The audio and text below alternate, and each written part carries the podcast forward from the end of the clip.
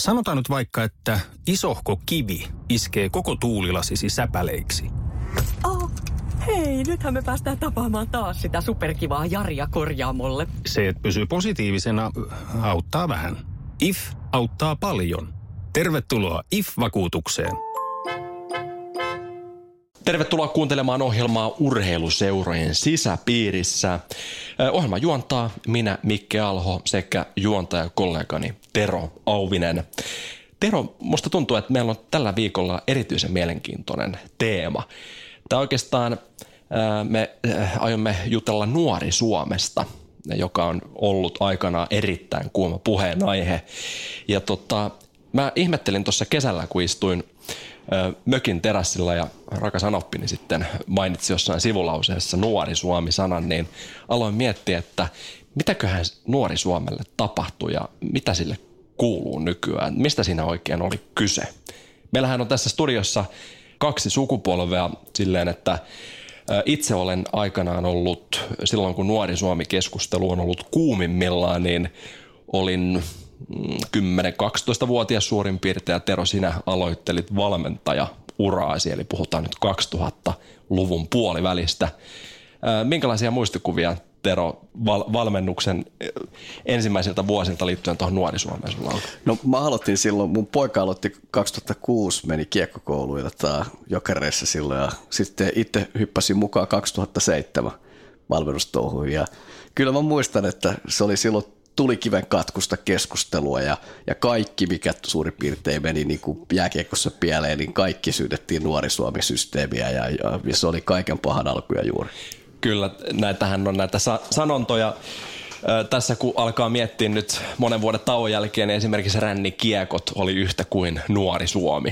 Kyllä, että se oli hauska. Mehän tästä tehtiin vielä tällaista taustatyötä, niin kaivettiin tuolta jatkoaika.comin keskustelusta vuodelta 2005 ja niin kuin sanoit, niin rännikiekot ja kaikki mahdolliset niin kuin jääkiekon huonot jutut, niin ne olikin sitten nuoren Suomen vika. Ehdottomasti lukusuositus lähtee, mutta jos haluatte yhtään katsoa, minkälainen keskustelu silloin oli, niin jatkoaika.comin nuori Suomen keskustelupalsta vuodelta 2005.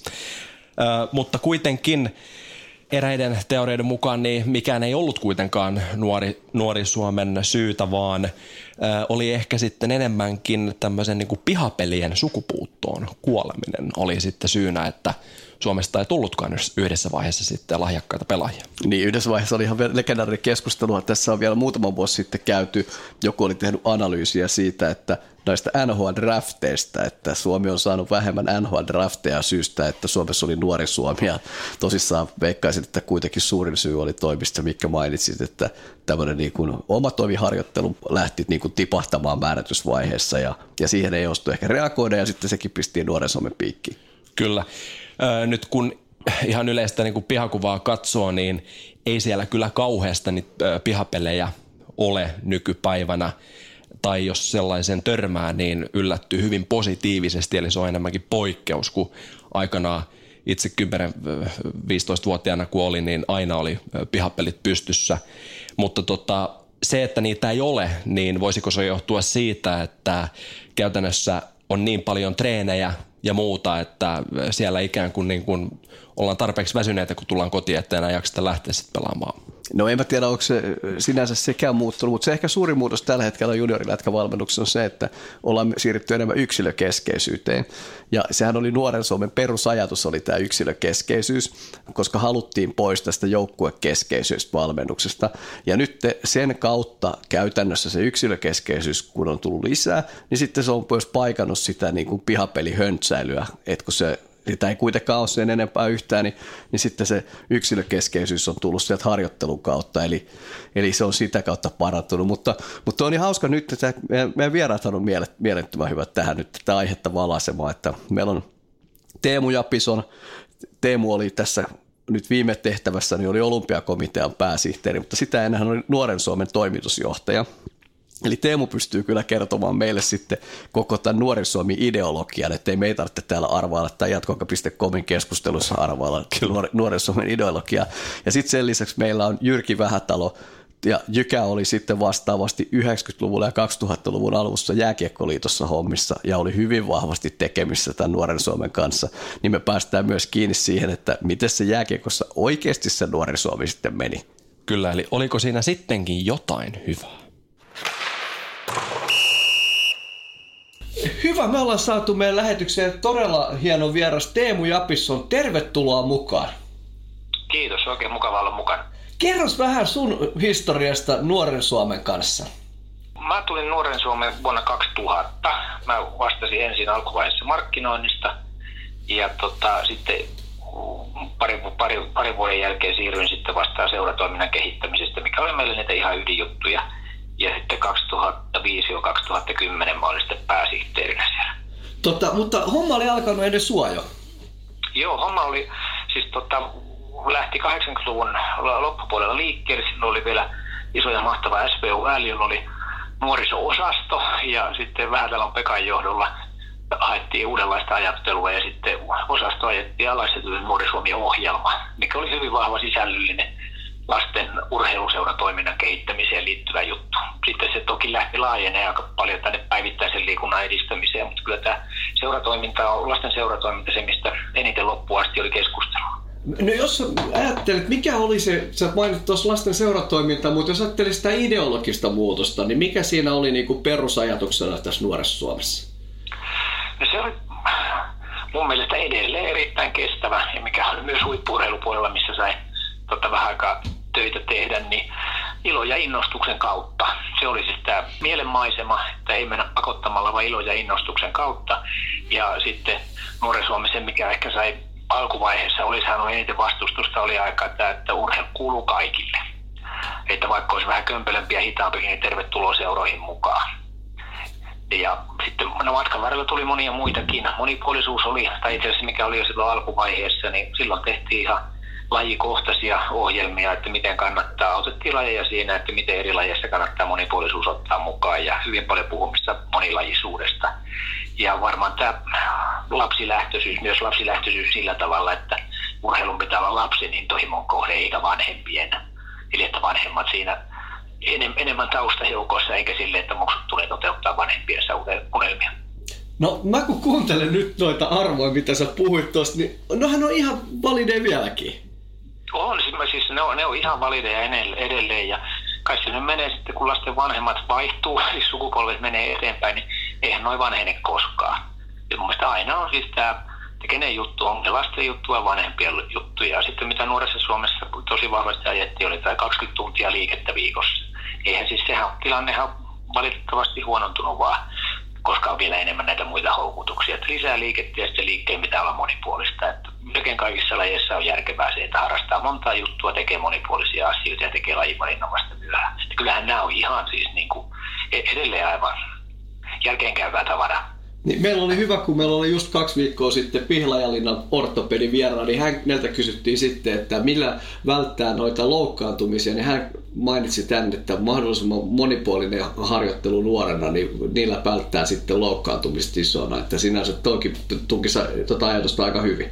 Juuri näin, ja tietenkin silloin No ehkä kehitys on kehittynyt siinä, että nyt tänä päivänä tajutaan hyvin, että lasten urheilu on vähän erilaista. Lasten harjoittelu on erilaista kuin aikuisten harjoittelu että silloin alkuvaiheessa hyvin paljon tota, tehtiin töitä ja oli tehty ennen kuin mä menin niin töitä siihen, että millä tavalla lapsilasten nopeutta kannattaa kehittää ja siis leikinomaisesti ja sitten taas, että no tietenkin näitä ei, ei lisäpainolla harjoittelua, että missä vaiheessa se on järkevää ja tämmöistä ihan semmoista siis niin perusfysiologistakin ja toki koko ajan myös siis tämän, ilmapiirin kautta, että millaisessa ilmapiirissä ihminen oppii parhaiten.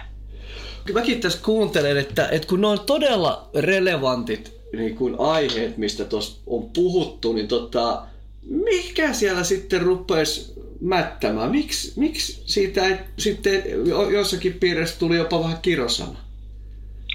Siinä mä oon tota paljon miettinyt myös niiden ihmisten kanssa, kenen kanssa silloin tehtiin, niin sitä sitä on pähkäilty. Että se oli varmaan silloin aluksi, mikä oli silloin 80-luvun lopulla, niin tota, siinä oli iso perusjännite, että Nuori Suomi haastoi sen, että onko urheilun ainoa arvo voittajien tekeminen. Ja se on edelleen niin kuin iso kysymys ja missään vaiheessa mä en niin kuin kun itse arvostan huippurheilua myös kovasti, niin ei, ei nuoressa Suomessa ikinä sanottu, että huippurheilu ei olisi arvokasta. Mutta tämä oli se ensimmäinen haasto silloin 80-luvulla maailma näytti hyvin erilaiselta ja silloin nuori Suomi haastoi, että urheilulla on myös muita arvoja. Että se on tärkeä siis jokaiselle lapselle itsensä kehittämisen, kehittämisen kannalta. Se oli yksi, mistä se, ja se jännite jäi varmaan kytemään. Sitten oli tämä, mikä tuli paljon jääkiekon ja jalkapallon kautta, että ne oli ne jälkikäteen ajateltuna liitot lähti ehkä, no lähti niin etunenässä tosi vähän jääkiekkomaisesti tehokkaasti viemään nuori Suomi ohjelmaa eteenpäin, mutta sitten se aika mistä tuli paljon vastustusta, oli sitten nämä kilpailemiseen liittyvät asiat.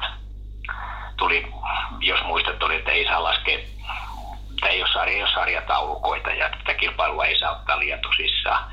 Tässä oli mun mielestä perusajatus on ihan totta, että ei silloin merkitystä, kuka voittaa ei ja Suomen mestaruuden, vaan sillä, että ne pelaajat kehittyy ja innostus säilyy.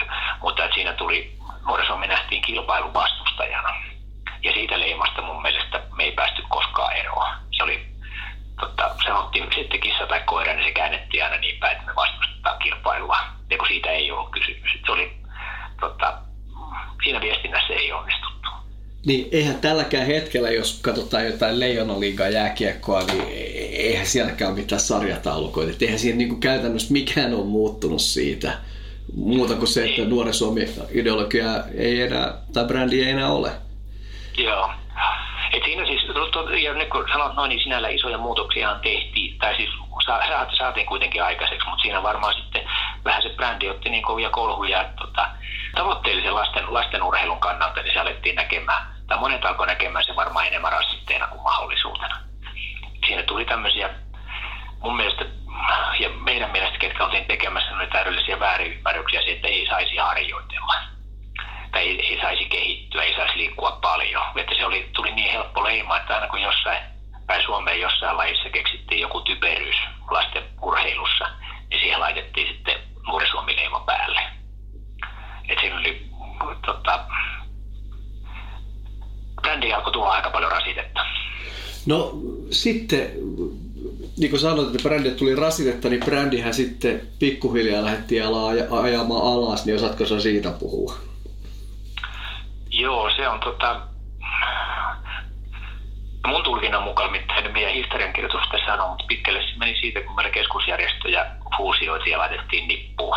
Meillä oli käytännössä lajiliitot oli jäseninä kuntoliikunta oli tätä kunto ryssä, oli aikuisten kuntoliikuntaa nuoressa Suomessa, SLUssa ja Olympiakomiteassa. Ja ymmärrän hyvin lajiliittoja sitten siitä, että he piti vähän turhana, että tarvii tämmöistä neljä erillistä organisaatioita, miksi ne voisi toimia yhdessä. Ja siinä nyt meni muutama vuosi tai vuosikymmenen alussa, että ne saatiin sitten fuusioitua. Mä olin niin työntekijäpuolella toime, toimeenpanevana, toimeenpanevana ihmisenä siinä. Ja tota, no se on mielenkiintoinen. Mä en osaa sanoa miksi. Sitten kävi niin, että nuoren Suomen olisi brändinä voinut jättää ihan hyvin lasten urheiluun. Mutta se brändi päätettiin silloin ajaa alas. Mä mulla ei ole tarkkaa muistikuvaa, että kuin tietoisena päätöksenä se sitten tehtiin. Tota, no nyt jos sä jälkeenpäin mietit, niin mitä tos olisi kannattanut tehdä toisin, että kun jatkossa tulee tällaisia niin kuin ajatusideologialla mielessä hyviä hankkeita, niin mitä, mitä voisi tehdä toisin, että, että jatkossa ne hankkeet onnistus paremmin? Tosi, tosi vaikea kysymys, kun tota, on sitä mieltä, että huippurheilu pitää kytkeä siihen kylkeen tiiviisti nuoressa Suomessakin se oli, varsinkin silloin alkuvaiheessa 80-luvun lopulla 90-luvun, niin huippurheilijoita käytettiin erittäin vahvasti. Se oli, oli Teemu Selänteet ja sitten surullisen kuuluisat Karpaasikki oli hyvin vahvasti siinä tota, hiidon puolelta mukana. Et se on varmaan loppuvaiheessa sitä huippurheilua ei pidetty niin tarpeeksi vahvasti mukana ja huippurheiluihmiset rupesivat sen, kokemaan sen uhkana. Tero, minkälaisia ajatuksia äskeinen Teemu Japisonin puheenvuoro sinussa herätti? No todellakin ihan eri ajatuksia kuin silloin, kun tosissaan aloittelin valmentamista. Että, no hän oli ihan todella relevantteja juttuja vieläkin, että nykypäivänä puhutaan yksilövalmentamista, nykypäivänä puhutaan pelaajapoluista. Siis todella fiksuja ajatuksia. Kyllä, mutta meidän korvaan särähti se, että jääkiekko ja jalkapallo otti siitä käytännössä irtioton. Ja me päätettiin ottaa nyt näkökulmaksi seuraavaksi nimenomaan tämä jääkiekko ja nuori Suomi, mitä siellä tapahtui. Ja etsittiin sitten sen pohjalta sopiva haastateltava ja monessa tehtävässä jääkiekossa, jääkiekkoliitossa yli 15 vuoden kokemuksella ollut Jyrki Vähätalo on seuraavaksi sitten meidän haastateltavana. Ja Tero, sä sait nähdä Jykän ja, ja kävitte hyvän keskustelun. Kuunnellaan se seuraavaksi. Tai ensimmäisenä kerros vähän taustaa, että miten sä näihin jääkiekkoliittohommiin päädyt? No se lähti siitä liikkeelle, että mä olin B-valmentajaseminaarilla 80-luvun alussa Raumalla ja, ja tota Lehden Eero oli siellä vetämässä sitä ja jotenkin siitä sitten meille ajatukset oli vähän niin kuin samanalta, samankaltaisia tästä, tästä pelaamisesta ja, ja jääkiekosta yleensä. Ja sitten mä hakeuduin eh, jääkiekkoliiton jääkiekkokoulutehtäviin Vierumäelle 85 vuonna, oli eka kertaa vetäjänä ja 86 vuonna – ja sitten vuodesta 1987 niin Avatalon Matti, joka silloin oli niin sanottu kiekkokoulun rehtori, niin Matti, Matti antoi sitten tietysti Eeron siunauksella, niin antoi mulle vastuun siitä jääkiekkoliiton koko koulun järjestämisestä ja vetämisestä. Ja 87 kesästä sinne 94 kesään, niin mä hoidin sitä sitten noin kaksi ja puoli kuukautta per joka kesä. Ensin valmistelin sitä maaliskuusta alkaen ja sitten vedettiin kesäkuun alusta alkaen. Käytännössä se oli mulle, mulle kymmenen vuotta puolen vuoden duuni noin opiskelu, liikunnan opettaja-opiskeluiden ohella. Tota, sit, mutta sitten loppuviimeksi ihan päätoimissa jääkiekkoliittoon. Joo, se kävi sitten sillä tavalla, että 93 mä, mut valittiin Vierumäelle liikunnanopettajaksi ja mä vastasin sieltä, siellä tietysti luonnollisesti jääpeleistä ja luistelusta ja jääkiekosta ja monesta muusta ja luonnollinen siirtymä siitä pitkästä Vierumäellä olosta ja sitten sit sieltä sitten –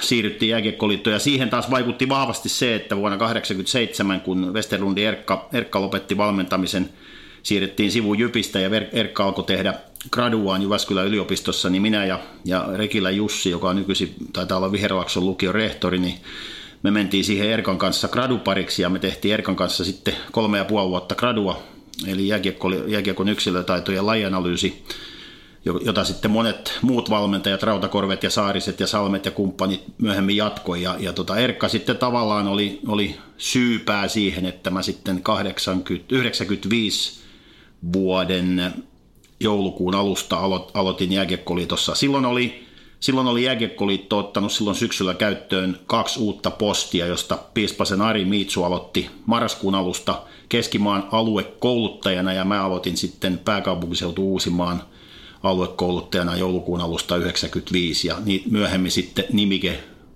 muutettiin liittokouluttajaksi, eli se oli enemmän vähän niin kuin valtakunnallista, ettei pelkkää aluetta. Kuinka pitkään sä olit sitten jääkiekkoliitossa? No sitten mä olin, olin jääkiekkoliitossa aina 2002 vuoden tammikuuhun asti virallisesti ja, ja jota, tota, siinä välissä mä sitten kävin vähän aikaa lentokoulussa, joka on nykyinen ammattini, niin vaihdoin sitten tavallaan, oli riittävästi nähnyt jääkiekosta, niin sitten siirryttiin kolmannelle uralle liikunnanopettajan ja jääkiekko jääkiekkoihmisen jälkeen. Tota, mutta sä törmäsit sinä aikana, eli tuossa Teemu kertokin, että Nuoren Suomen ensimmäiset aatokset tuli jo 80-luvun lopulla. Milloin sä törmäsit Nuoren Suomen? No tietenkin silloin heti, kun, kun tota, meni jääkiekkoliiton palvelukseen lähinnä jääkiekkokoulun rehtorin te- tehtävissä. Eli, eli kun, kun Lehden Eero aina joka kevät maaliskuussa antoi mulle valmisteltavaksi seuraavan, seuraavan kesän jääkiekkokoulun, niin totta kai siihen teemaan liittyy vahvasti silloin Nuori Suomi-ohjelma. Ja se ei ensinnäkään ollut mikään Nuori Suomi-projekti. Projektihan alkaa ja päättyy. Se sekoitettiin ensimmäisenä aina, vaan se oli ohjelma, joka oli hyvin laajasti, laajasti suunniteltu koskevan koko sitä – jääkiekkotoimintaa meidän lajin osalta ja koko, koko sitä jääkiekkoseuran toimintaa hyvin, hyvin monelta kannalta. Ei, ei, ei todellakaan minkään pienen, pienen sektorin, vaan koko sen seuran toiminnan kannalta, joka sitten myöhemmin kehittyikin siihen, että siinä tuli monennäköistä toimijaa niin kuin Nuori Suomi-ohjelman alaisuudessa sinne seuraan ja monennäköistä, monen, monen suunnan vanhemmille ja pelaajille ja valmentajille ja ohjaajille. Mitkä sun mielestä siinä oli ne tärkeimmät asiat? No tietysti sehän oli, Nuori Suomi-ohjelmahan kosketti koko sitä, koko sitä jääkiekkokenttää, mitä, mitä, mitä seura teki. Ja, ja tota, Jääkiekkoliitto antoi ohjeet laidasta laitaan sille seuratoiminnan toiminnan, tota, niin kulisseille, että, että siellä ohjattiin seuran johtoa, siellä ohjattiin vanhempia – pelaajien vanhempia, mitä niiden tulisi oivaltaa tästä hommasta. Siellä ohjattiin ohjaajia, eli nuorempien valmentajia, siellä ohjattiin vanhempien valmentajia, eli jota kutsutte valmentajiksi, ja sitten, sitten itse pelaajia. Teemu Jappison puhukin tuossa siitä tästä henkilökohtaisen valmentamisen merkityksestä nuoressa Suomessa, niin kerrotko vähän siitä? No joo, siis kaikkihan tähtäisi just, just siihen nuorempien kohdalla, että kun meillä oli näissä, näissä tota, ohjaajan oppaissa oli selkeästi niin kuin kerrottu, että, että miten, miten lasta pitää ohjata, niin, niin ainakin mä huomasin sekä kiekkokoulun että ton, ton niin liittokouluttaja-ajan ajan aikana, että jollain tavalla suomalainen ohjaaja tai valmentaja ei oikein jaksa – jaksa käydä läpi niitä perusasioita riittävästi, vaan mennään, mennään niin kuin mieluummin, hypätään ne vähän sivuun ja ajatellaan, että kyllä nämä jo osataan ja mennään niihin kiertoihin ja trilleihin ja mennään siihen peluttamiseen ja viisikon valmentamiseen. Ja, ja sitten kuitenkin ihmetellään, kaikki, kaikki palaute tulee myöhemmin, että hei, meiltähän puuttuu nämä perusasiat, meiltä ei osata tehdä maaleja, ei osata taklata, ei osata taklauksen vastauttamista ja niin edelleen. Ni, niin, niin tavallaan niin kuin, ensin annetaan valmista materiaalia, olkaa hyvä, käyttäkää näitä, kun sitä pyydetään. Mm. Että, et, et sitä vartenhan jääkiekkoliitto, sitä vartenhan urheilukeskusjärjestö, lajiliitto on, että, että se on tekemässä sitä materiaalia niille käyttäjille, kuluttajille. Ja, ja sitä on sieltä vapaasti saatavilla ja sitten kun sitä saadaan, niin sitten ei sitä käytetä. Ja sen jälkeen kritisoidaan, että me ei osata näitä asioita. Niin välillä miettii, että hetkinen, että mikähän tästä nyt niin kuin mikähän tässä nyt on todellinen syy, ettei tämä homma toimi? Teemu puhui myös siitä, että, että yksi syy, mitä hän näki, että miksi ehkä nuorella Suomella sai huono imako, oli se, että aluksi puhuttiin siitä, että voittaminen ei ole tärkeää, mikä ymmärrettiin väärin, koska hän nuorten pelaamissa, oikeasti lasten pelaamissa voittaminen on tärkeää, mutta, mutta Irvilevot halusivat niin kertoa, että, että ei haluta enää voittaa. Ää, miten Jääkiekkoliitossa koettiin tämä ajatus tästä, että nuorissa ei voittaminen ole niin tärkeää? No varmasti ihan yhtä suurella hämmästyksellä kuin ihan joka muussa lajiliitossa, joka nuori ohjelmassa oli mukana, koska kukaan missään milloinkaan ei ole koskaan kieltänyt nuori ohjelman sisällä kilpailua ja voittamista. Ei semmoista sääntöä ole missään ollut. Ei ole, ei ole ollut kiellettyä, kiellettyä voittaa peliä. Sitä vartenhan me tehdään urheilua. Sitä vartenhan lapset, lapsi kilpailee ihan kaikessa. Jos ne heittää noita omenoita tuossa mun puutarhassa, niin ne kohta kilpailee, että kuka heittää pidemmälle tai mitä tahansa. Me molemmat tiedetään tämä, isinä ja, ja, ja tota, mukana, mukana olleena, niin, niin aikanaan, aikanaanhan se meni niin, kun me pelattiin hiekkamontuilla pikkupoikana, että jos toinen joukkue oli parempi, niin, niin tota, pantiin peli poikki, ei siellä ollut valmentaja eikä isä äiti sanomassa, pantiin peli poikki ja tasattiin jengit. Ja, ja todettiin, että ei ole kivaa voittaa, voittaa tota ihan ylivoimaisesti, koska toinen ei pysty, pysty tekemään mitään. Pannaan nämä jengit tasa ja pelataan uudestaan ja taas oli hauskaa. Se meni niin kuin luonnollisesti. Ja kun, kun Nuori Suomi-ohjelman yksi tavoitteista oli se, että, että saataisiin lapset kilpailemaan oman tasoisiaan vastaan ja kohtaan, joka kaiken järjen mukaan, jokainen vanhempi, terve, terveellä järjellä ajatteleva aikuinen ihminen ymmärtää, että kun lapsi saa kilpailla oman ikäistään ja oman, oman tasoistaan vastaan, niin totta kai siitä syntyy parempaa kilpailua kuin siitä, että toinen on ylivoimainen. Mä muistan aikanaan, kun 15-vuotiaana pelattiin kanadalaisia 15-vuotiaita vastaan, jolla oli, jolla oli niin kuin viikset ja ne näytti niin kuin kymmenen vuotta vanhemmilta ja mietti, että onko ne oikeasti samanikäisiä, niin siinä ei ollut kovin paljon järkeä, kun turpaan tuli, että tukka lähti. Mutta kyllähän kilpailu on kuulunut olennaisena osana ihan kaikkea urheilua, ja enkä mä ainakaan muista, että mua olisi koskaan yhtenäkään aamuna jääkiekkoolitossa sanottu, että muistakaa tänä aamuna muistuttaa, että meillä on kilpaileminen kiellettyä. Ei semmoista päivää ole kyllä ollut. Eli se oli käytännössä osittain tällaista niin kuin väärää kommunikaatio ja ehkä väärin tulkintaa. Se on, se on nimenomaan ollut, ollut väärää tulkintaa ja, ja, ja tota, mä olen sitä tietysti jälkeenpäin, nyt kun on ollut pitkää, pitkää erossa jälkeenkosta miettinyt, että mistä tämä kaikki niin kuin loppujen lopuksi, mistä tämä väärinymmärtäminen johtui, niin, niin, niin mä tuossa vielä ennen kuin sä tulit äsken tuohon pihalle, niin mä ajattelin sitä asiaa ja mulla tuli mieleen se, että, että vähän laajemmin ajateltuna, niin, niin suomalainen on niin kova kritisoimaan mitä tahansa virkamiestä. Ja, ja va, vaikka, vaikka me kaikki tiedetään, että, että, että se virkamies, jos se menee sinne omaan virkaansa, niin silloin on aikamoinen koulutus ja kokemus ta- takana. Jos mä ajattelen jääkiekkoliiton henkilökuntaa, mitä, mitä meillä siellä oli, niin siellä oli aika monta liikuntatieteen maisteria, maisteria jotka oli käynyt aika pitkän, pitkän tota, koulun päästäkseni, niin kuin sun tyttö on nyt samassa paikassa, niin, niin päästäkseen sinne. Ja sen lisäksi aikamoinen kokemus ja vielä aikamoinen kilpailu, että sä pääset siihen virkamiehen postiin, tässä tapauksessa jääkiekkoliittoon. Mäkin, mäkin olin yksi 42 hakijasta, kun mut sinne valittaa. Et siellä oli monta muutakin hyvää ja satuin olemaan onnekas, onnekas ja, ja, ja, ja tietysti vähän suhteitakin omavana pääsin sinne. Ja mä mietin vaan sitä, että minkä takia, että suomalainen kritisoi sitä virkamiehen, vir, virkamiehen ase, asemaa vaikka millä tavalla, että, että sieltä tulee huonoja päätöksiä ja ja, ja, ja tota, koitetaan tehdä, keksi kaiken maailman jonni joutavaa, että saadaan tavallaan vesitettyä se sanoma. Vaikka jokainen ihminen, jos se pannaan tuohon niin vastaamaan kysymykseen, että mitä sä oot mieltä näistä periaatteista, niin kyllähän se nyt varmasti näkee, että ne oli järkeviä.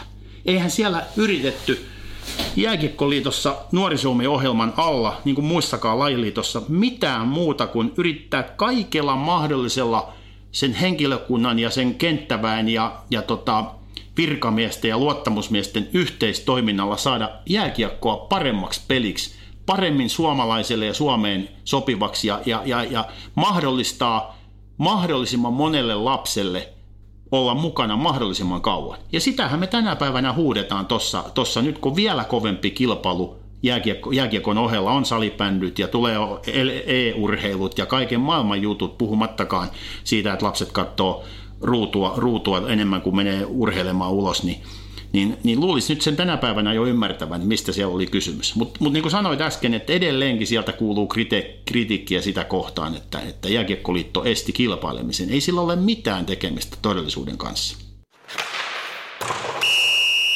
Kiitos Jyrki Vähätalolle ja Teemu Japisonille erinomaisista haastatteluista.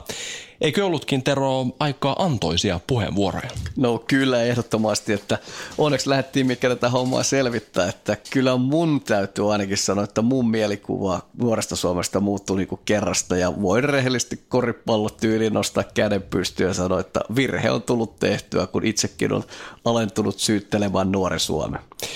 Useinhan tietämättömyyttä ja välinpitämättömyyttä syytetään kaikesta ja oikeastaan tässäkin tapauksessa nyt saimme oikealta asiantuntijoilta riittävästi tietoa, niin se avarsi mielemme. Niin, ehdottomasti. Siis sehän on koko meidän ohjelman idea urheiluseurojen sisäpiirissä, että me päästetään niin ne ihmiset, jotka oikeasti niistä asioista vastaa kertomaan asioita, jotta ei tarvitse sitten kuulla toisen käden tietoja tai hallihuhuja, että päästetään ihminen ääneen ja ihminen kertoo sen jutun niin kuin se on ja sitten sen jälkeen kuulija voi itse siitä tehdä johtopäätöksiä. Seuraavalla viikolla aiheenamme on urheiluseurojen brändit ja Teemme tietynlaista historiaa ensi jaksossa, sillä otamme puhelun Filadelfiaan ja sieltä hyvin korkeassa asemassa oleva henkilö antaa meille haastattelun, joten ehdottomasti ensi jakso kannattaa kuunnella. Kiitos tästä jaksosta seurastanne ja hyvää viikon jatkoa. Jääkiekkohaastattelut tarjoaa jatkoaika.com. Sanotaan nyt vaikka, että isohko kivi iskee koko tuulilasisi säpäleiksi. Oh. Hei, nythän me päästään tapaamaan taas sitä superkivaa Jaria korjaamolle. Se, että pysyy positiivisena, auttaa vähän.